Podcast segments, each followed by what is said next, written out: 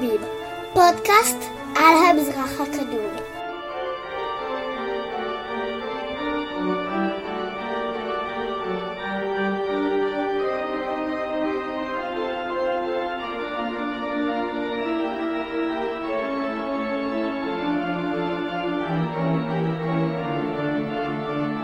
מוזיקה יפה, אבל צריך להתחיל. שלום וברוכים הבאים לדברי הימים, שמעון או פודקאסט על המזרח הקדום. א' בסיוון, שנת 2779 לליקוי החמה בבורסה גאלה. אני אילן אבקסיס. שם הפרק החוגר מתהולל ויוצא מהאף. על ביטויים וניבים שמקורם במקרא, חלק ב'. בפרק הקודם עסקנו בביטויים שמקורם בעיקר בסיפורת, פרוזה המקראית. בפרק זה נעסוק בעיקר בביטויים שמקורם מחוץ לפרוזה, בעיקר בנבואה ובחוכמה. בדומה לפרק הקודם, גם בפרק זה הביטויים יוזכרו לפי סדר הופעתם במקרא. בספר בראשית סופר על שני חלומות אותם חלם פרעה, מלך מצרים. ציטוט: בחלומי, הנני עומד על שפת היאור, והנה מן היאור עולות שבע פרות בריאות בשר ויפות תואר, ותרענה באחו. מילה מצרית כזכור לכל. והנה שבע פרות אחרות עולות אחריהן, דלות ורעות תואר מאוד, ורקות בשר, לא ראיתי כהנה בכל ארץ מצרים לרוע. ותאכלנה הפרות הרכות והרעות את שבע הפרות הראשונות הבריאות, ותבואנה אל קרבנה, ולא נודע כי באו אל קרבנה. ומראיהן רע, כאשר בתחילה, ויקץ. ואראה בחלומי, והנה שבע שיבולים עולות בקנה אחד, מלאות וטובות, והנה שבע שיבולים צנומות, דקות, שדופות קדים, צומחות אחריהם. ותבלענה השיבולים הדקות את שבע השיבולים הטובות. סוף ציטוט. קטע נאה זה מכיל שני ביטויים. הראשון הוא, ולא נודע כי באו אל קרבנה, והשני, עולות בקנה אחד. ולא נודע כי בא אל קרבו, משמעו, לא רואים עליו, לא ניכר בו. הביטוי שימושי בעיקר במזנוני אכול כפי יכולתך, או בקבלות פנים בחתונות. עולות בקנה אחד, הדברים מתאימים זה לזה, יש התאמה ואין סתירה. בספר ויקרא, שבניגוד לתדמיתו הוא ספר מרתק, בהוראות לאהרון הכהן מצאנו את הכתוב הבא, ציטוט, ולקח את שני השעירים, תיישים הכוונה, והעמיד אותם לפני אדוני פתח אוהל מועד, ונתן אהרון על שני השעירים גורלות, גורל אחד לאדוני וגורל אחד לעזאזל. והקריב אהרון את השעיר אשר עלה עליו הגורל לאדוני, ועשהו חטאת. והשעיר אשר עלה עליו הגורל לעזאזל, יעמוד חי לפני אדוני, לכפר עליו, לשלח אותו לעזאזל המדברה. דילגתי הרבה. ונשא השעיר עליו את כל עוונותם אל ארץ גזרה, ושילח את השעיר במדבר. סוף ציטוט. שעיר הוא תיש כאמור, ולאחר שבוחרים שני תיישים, מפילים גורלות.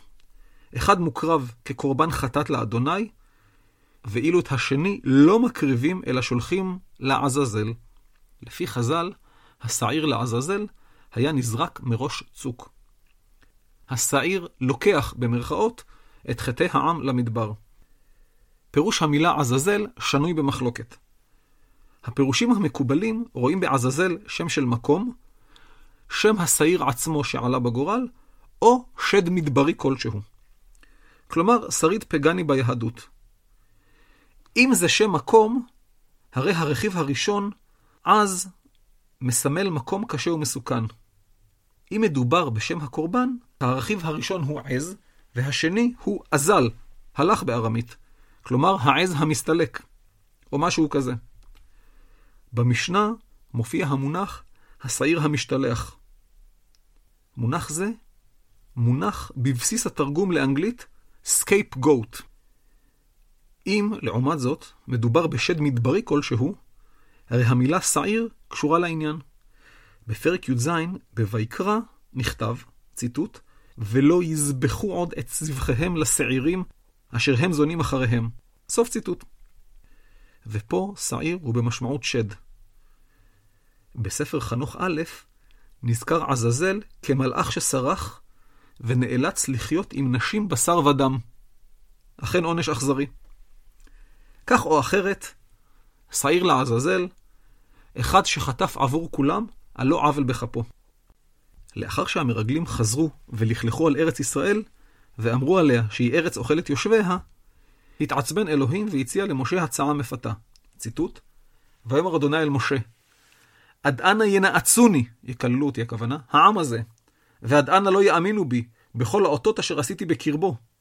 הכנו בדבר ואורישנו, ואעשה אותך לגוי גדול ועצום ממנו. סוף ציטוט. אלוהים ישמיד את עם ישראל, ומשה יהיה אבי האומה החדשה. מעין יעקב 2.0. משה סירב להצעה. ציטוט: ויאמר משה אל אדוני, ושמעו מצרים כי העלית בכוחך את העם הזה מקרבו, ואמרו אל יושב הארץ הזאת, שמעו כי אתה אדוני בקרב העם הזה, אשר עין בעין נראה אתה אדוני ועננך עומד עליהם, ובעמוד ענן אתה הולך לפניהם יומם, ובעמוד אש לילה. סוף ציטוט. ובמדבר הכוונה היא שמשה ואלוהים הם ביחסים כה קרובים, והם ראו זה לזה בלבן של העין. גם אצל ישעיהו השני נזכר הביטוי, ציטוט, כל צופייך נשאו קול, יחדיו ירננו, כי עין בעין יראו בשוב אדוני ציון. סוף ציטוט. במקרה זה, הכוונה היא ששבי ציון ראו במו עיניהם את גאולת ירושלים. לראות עין בעין, משמעו כיום להסכים, להיות תמימי דעים. זהו תרגום מאנגלית של הביטוי to see eye to eye. הביטוי עצמו הוא תרגום של הפסוק מישעיהו, אך במובן אחר. וכך הביטוי עשה סיבוב מהעברית לאנגלית, נטען במשמעות אחרת וחזר אלינו בבגדיו החדשים. ככה זה.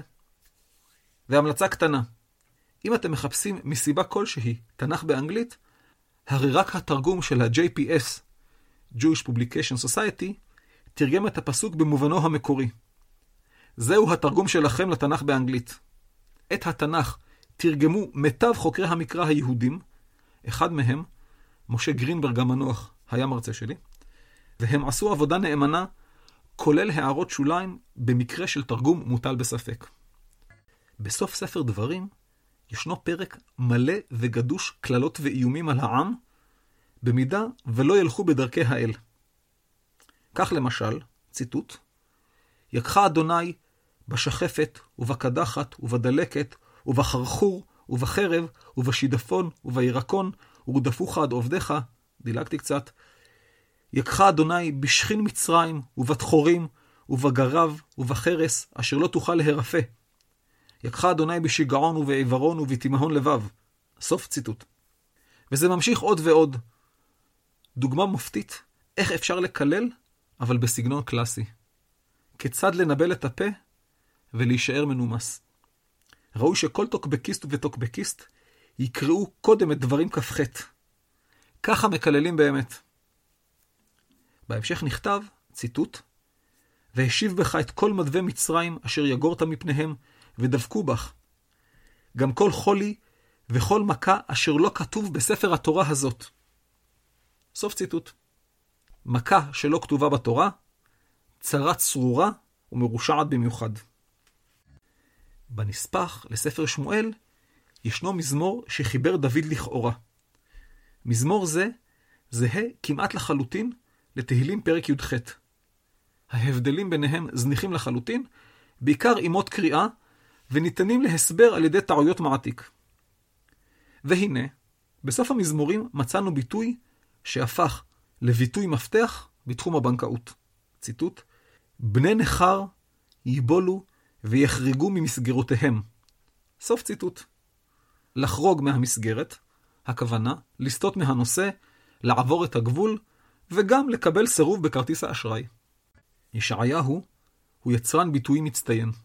בפרק כ"ד בנבואת אימה נכתב, והיה הנס מכל הפחד, יפול אל הפחת, והעולה מן הפחת, יילכד בפח. סוף ציטוט. מן הפח אל הפחת, מילולית, ממלכודת אחת למלכודת שנייה. הוא והשאלה, מצרה אחת לצרה גדולה אף יותר. ואם יורשה לי להוסיף את גירסא דיאנקותא של הפתגם אי אז בירושלים העות'מאנית, כששיחקנו ברחובות נחלת שבעה עם יואל משה סלומון, הרי מן הפח אל הפחת, ומן הפחת אל התחת. באחת מנבואות התוכחה של ישעיהו בן אמוץ על ירושלים, נכתב, ציטוט, ביום ההוא יהיה אדוני צבאות לעטרת צבי, ולצפירת תפארה לשאר עמו, ולרוח משפט ליושב על המשפט, ולגבורה משיבי מלחמה שערה. סוף ציטוט. בעת מצור, ניסה האויב לפרוץ לעיר. המקום המתבקש הוא שער העיר. נקודת תורפה שהושארה במתכוון. הרי חייבים לצאת ולהיכנס מהיכן שהוא. במידה והאויב הצליח לפרוץ את השער, היו המגינים נזעקים מחלקי החומה האחרים ומנסים לעצור את האויב הפורץ. על כן, השיבו מלחמה לאויב בשער. ביטוי זה קשור לביטוי שנדבר עליו בהמשך, עמד בפרץ. השיב מלחמה שערה, משמעו, לא ויתר, נאבק בכל כוחו. אצל ישעיהו השני, שהוא נביא אלמוני מימי שיבת ציון, שנבואותיו נספחו לנבואות ישעיהו בן אמוץ, שחי 200 שנה לפניו, מצאנו סדרת נבואות נחמה. הנבואה המפורסמת ביותר, המתחילה את קובץ ישעיהו השני, פותחת במילים נחמו נחמו עמי. בהמשך הפרק נכתב, ציטוט, קול קורא, במדבר פנו דרך אדוני, ישרו בערבה מסילה לאלוהינו. סוף ציטוט. מעל למילה במדבר יש זקף קטן, שהוא אחד מטעמי המקרא בדרגת מלך, דרגת הפסק שנייה רק לקיסרים. הסבר קצר על טעמי המקרא למי שהבריז מהשיעורים בבית הספר. לטעמי המקרא, מספר תפקידים. התאמת המילה מלעיל או מלרע, נגינת המילה, ובעיקר, הפסקה בקריאה. מבחינה זו, טעמי המקרא מקבילים לנקודה, נקודה פסיק, פסיק וכיוצא בזה. טעמי המקרא מקובצים לפי כוח ההפסק שלהם. כלומר, אורך ההפוגה בין קריאת מילה אחת לשנייה. בשורה העליונה עומדים הקיסרים. ההפסקה אחרי טעמים קיסריים, שהם אתנח וסילוק, לוחסן סוף פסוק, היא הארוכה ביותר. קיסר מקביל לנקודה או סימן קריאה. מתחת לקיסרים יש את המלכים, שמקבילים לנקודה פסיק או פסיק. מתחת למלכים יש את השרים או המשנים.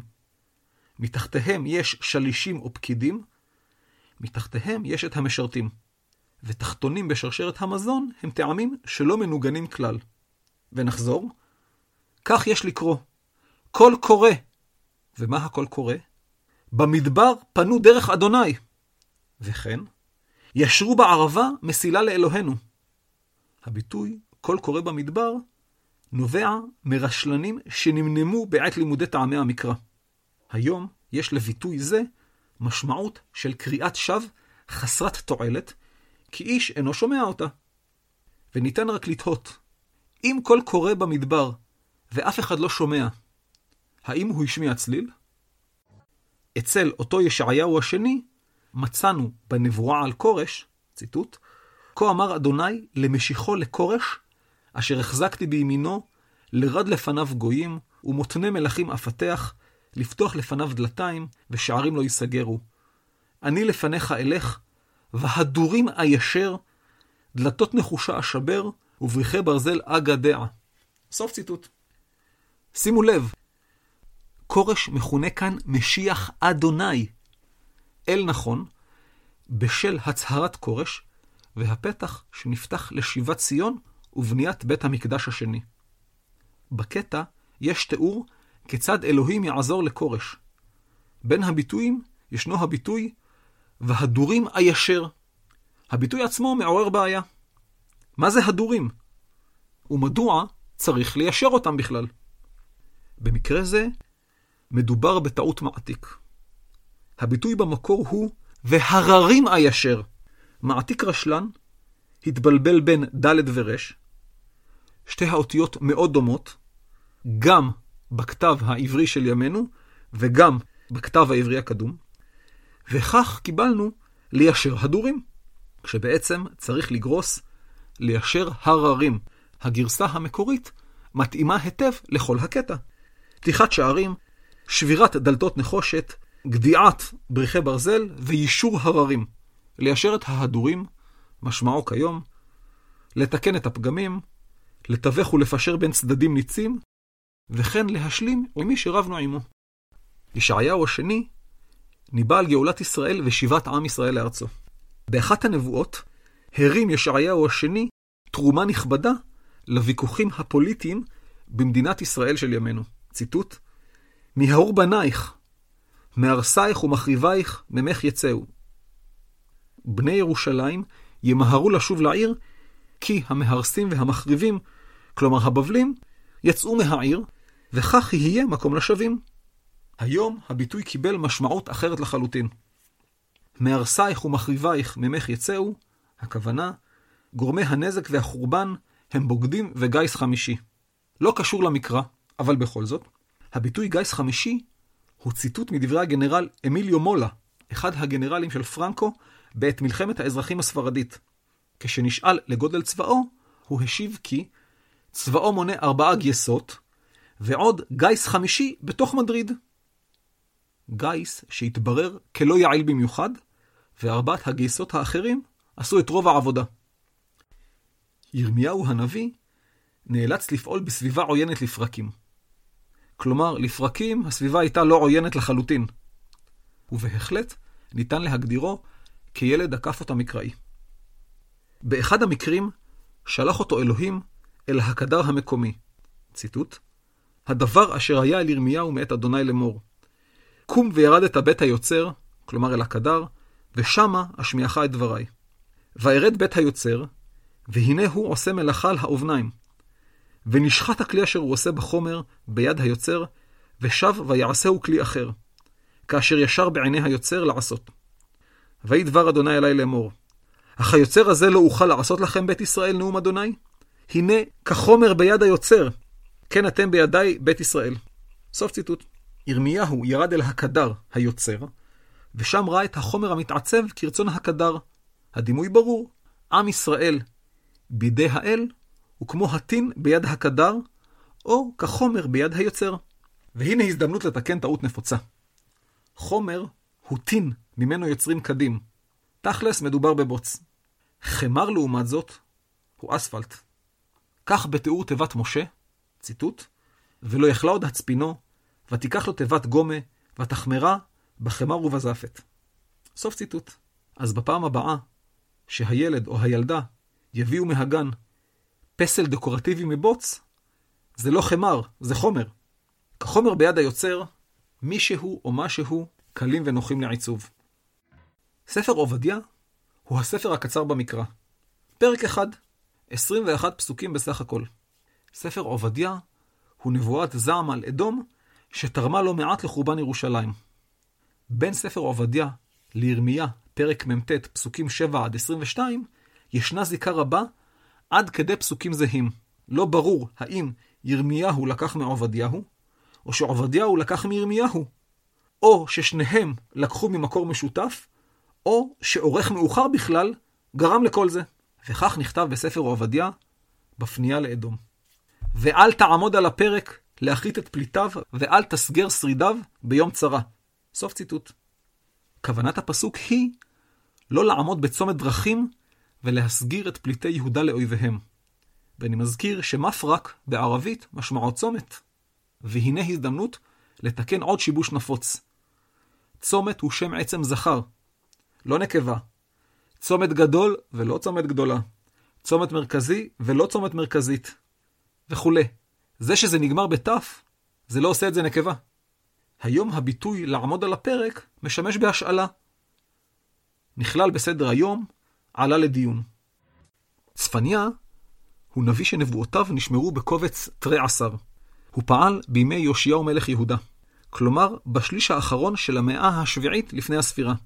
בספר צפניה מצאנו שני ביטויים בפסוק אחד. ציטוט, והיה בעת ההיא, אחפש את ירושלים בנרות, ופקדתי על האנשים הקופאים על שמריהם, האומרים בלבבם, לא היטיב אדוני ולא ירא. דילגתי קצת, ונטעו כרמים ולא ישתו את ינם. סוף ציטוט. לחפש בנרות, הכוונה לחפש באופן מדוקדק ויסודי. גם בלילה לאור הנר. הביטוי לחפש את ירושלים בנרות, מעט לא ברור.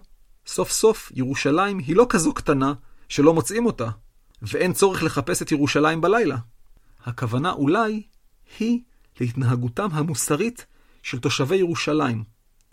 הצורך לחפש את ההתנהגות גם בלילה.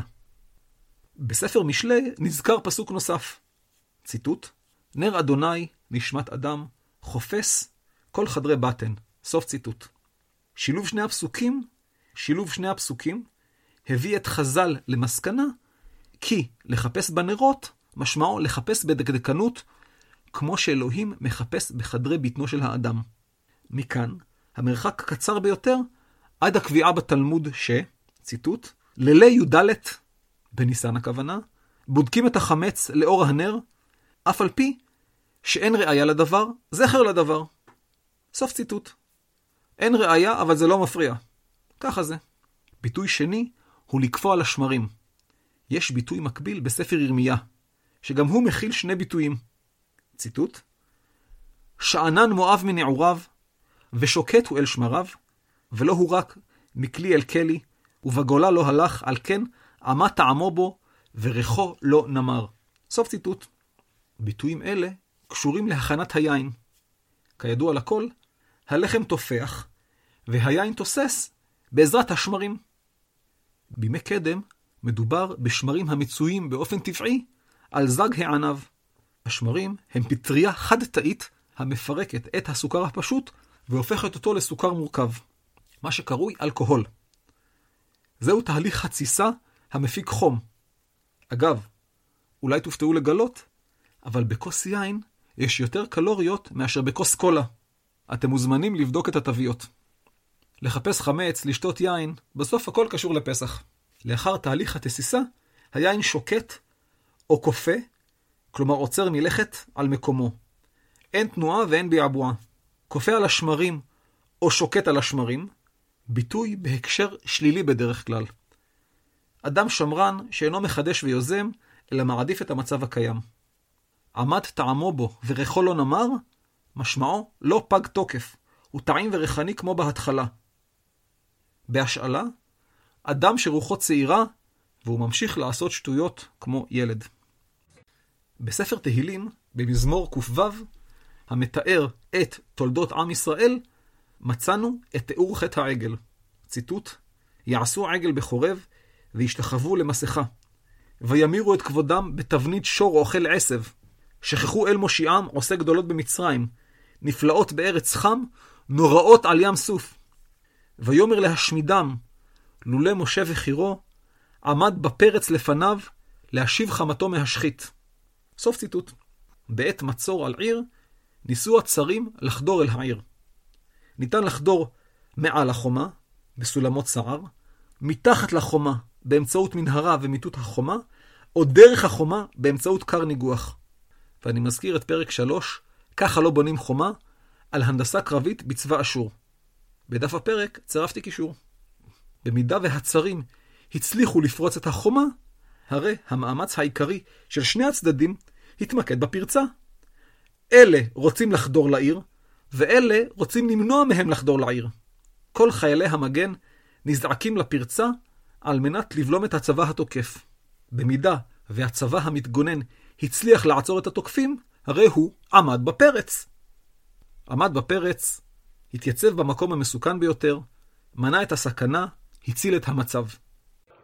מזמור קי"ט בספר תהילים הוא הפרק הארוך בתנ"ך. הפרק כתוב כאקרוסטיכון. כל שמונה פסוקים מתחילים באות עוקבת של האלף-בית. השמונה הראשונים מתחילים באלף, פסוקים 9 עד 16 מתחילים באות ב', וכן הלאה. מי שלא יתייאש ומגיע לאות מ', פסוק 99 יכול לקרוא, ציטוט, מכל מלמדי השכלתי, כי עדותיך שיחה לי. סוף ציטוט. מכל מלמדי השכלתי, הכוונה, אני עולה בחוכמתי ובידיעותיי על כל מוריי ומלמדיי. במקור, זהו ביטוי התפארות. כיום, השימוש בביטוי שונה. מכל מוריי ומלמדיי למדתי משהו. וכך, מביטוי התפארות הפכו המילים לביטוי צניעות והכרת תודה. יפה. ספר איוב, כחלק מרכזי בספרות החוכמה המקראית, הוא בין הספרים המכילים הכי הרבה פתגמים ליחידת שטח. למעט משלי וקהלת, שמלכתחילה נכתבו כאוסף פתגמים. מלבד סיפור המסגרת, הכוללת צדיקות איוב, המכות שניחתו עליו, וסוף הסיפור, הכולל את השבת רכושו, הרי עיקר מניינו ובניינו של הספר הוא ויכוח בין איוב לרעיו. ויכוח שאם נסכם אותו בארבע מילים הוא כן נכון, לא נכון. הנה, חסכתי לכם את קריאת הספר. ספר איוב נתן גם לליימן, פרנק באום, את ההשראה למקם את הקוסם שלו בארץ עוץ. יש הטוענים כי עוז הוא קיצור של יחידת משקל, או שהסופר ראה מילון שערכיו היו בין האותיות O ו-Z. אבל הם כמובן טועים. איובי שלנו השפיע על דורותי.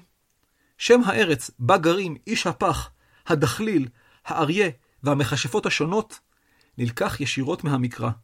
כמו במקרא, ארץ עוץ היא ארץ על-מקומית ועל-זמנית. ספר איוב עוסק בתורת הגמול. כלומר, האם אדם יכול להיענש על לא עוול בכפו? התשובה למי שקרא את הספר, והנה ספוילר למי שלא קרא, היא כן.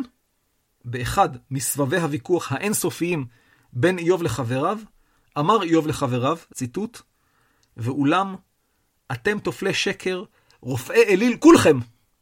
סוף ציטוט. רופא אליל הוא אדם שחוכמתו במרכאות היא שקר ורמייה, במקום להועיל, הוא מזיק. איוב, המנסה לשווא לשכנע את חבריו, מביא כעד את האל בכבודו ובעצמו. ציטוט: גם עתה, הנה בשמיים עדי, וסהדי במרומים. סוף ציטוט.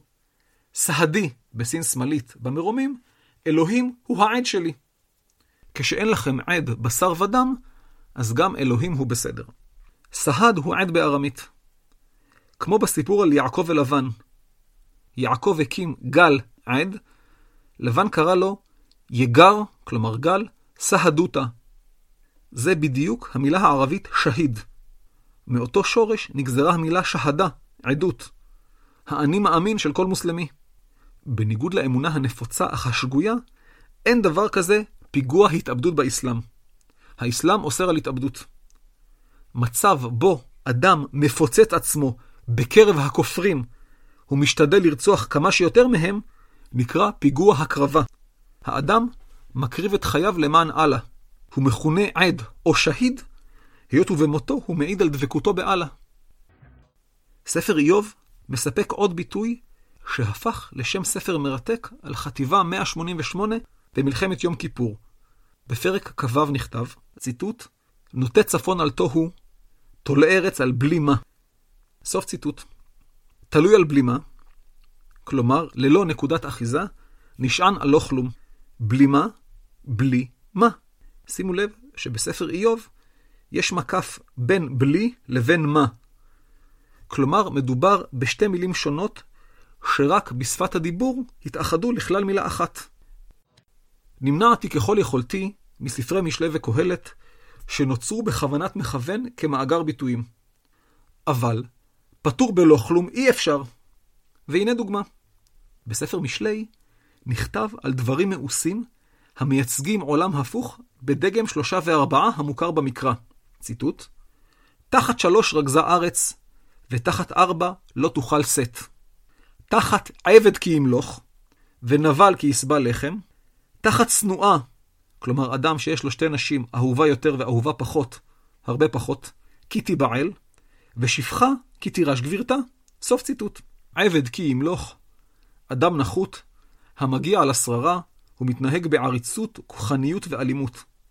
ואני משאיר לכל אחד ואחת מהמאזינים והמאזינות להיזכר בתחנות שונות מימי חייהם, בצבא ובעבודה, ולזהות אנשים שביטוי זה מתאים להם ככפפה ליד.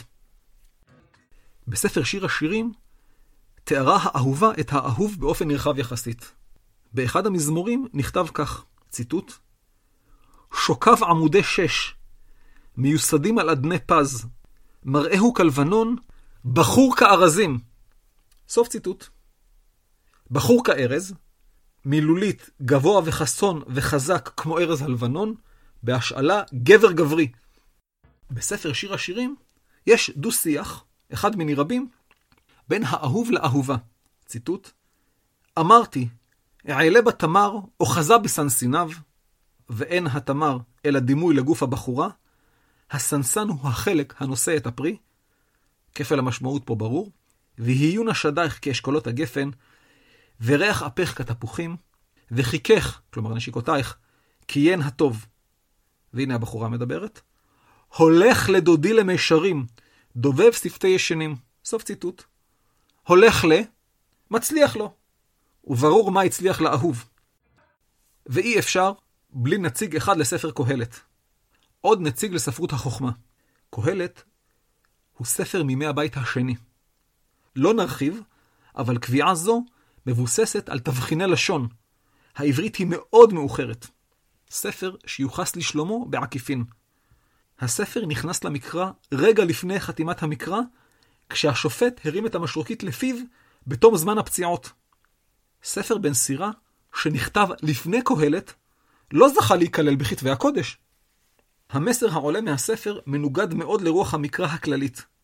אני באופן אישי מאוד מתפלא שהספר בפנים. המוטו של הספר נזכר מיד בפתיחה, והפך לביטוי בפני עצמו.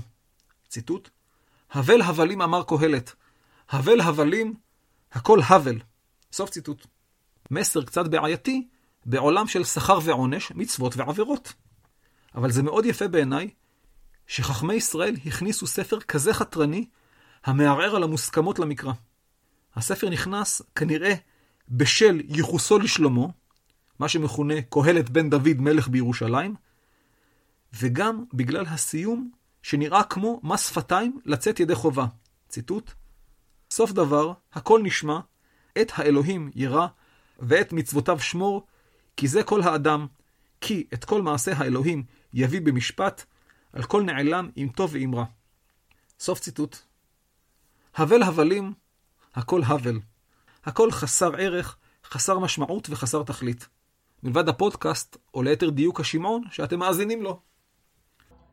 זהו, עד כאן. החוגר מתהולל ויוצא מן האף, חלק ב'. תודה לכם שהאזנתם. הפרק הבא בדברי הימים יעלה באלף בתמוז. שם הפרק, בן הפרה האצילה, על עלילות גילגמש. לאור היקף האפוס המדהים הזה, סביר שיהיה גם חלק ב', ואולי אפילו חלק ג'. הפרק הבא בדבר היום יעלה בט"ו בסיוון, שם הפרק חוכמת מצרים, על משלי המנופה. יש למה לצפות. הדואל כרגיל הוא אילן כרוכית ilanabc.co.il ספרי החדש יצא לאור ברביעי ביולי 2016. בתאריך זה תתקיים אזכרה לחבר מהלימודים ומהמילואים, יובל פלג, זיכרונו לברכה. יובל היה ארכיאולוג שנהרג בהתמוטטות מערה בשומרון לפני שנתיים. הספר מוקדש לזכרו. אנא סמנו אהבתי בדף הפייסבוק ובפוסטים השונים, והמריצו את חבריכם לנהוג כמוכם, ותבוא עליכם הברכה. אל תהססו להפיץ את שם הפודקאסט, קו נטוי שמעון, ברחבי תבל, וכן לרכוש את ספרי, הסגן של בר כוכבא, מספרי 2 בהיסטוריה.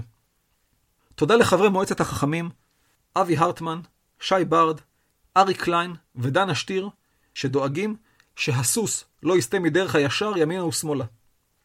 במהלך הכנת הפרק נעזרתי, שוב, בספר ניבי התנ"ך מאת יצחק מילו. תודה לך איש יקר. להתראות.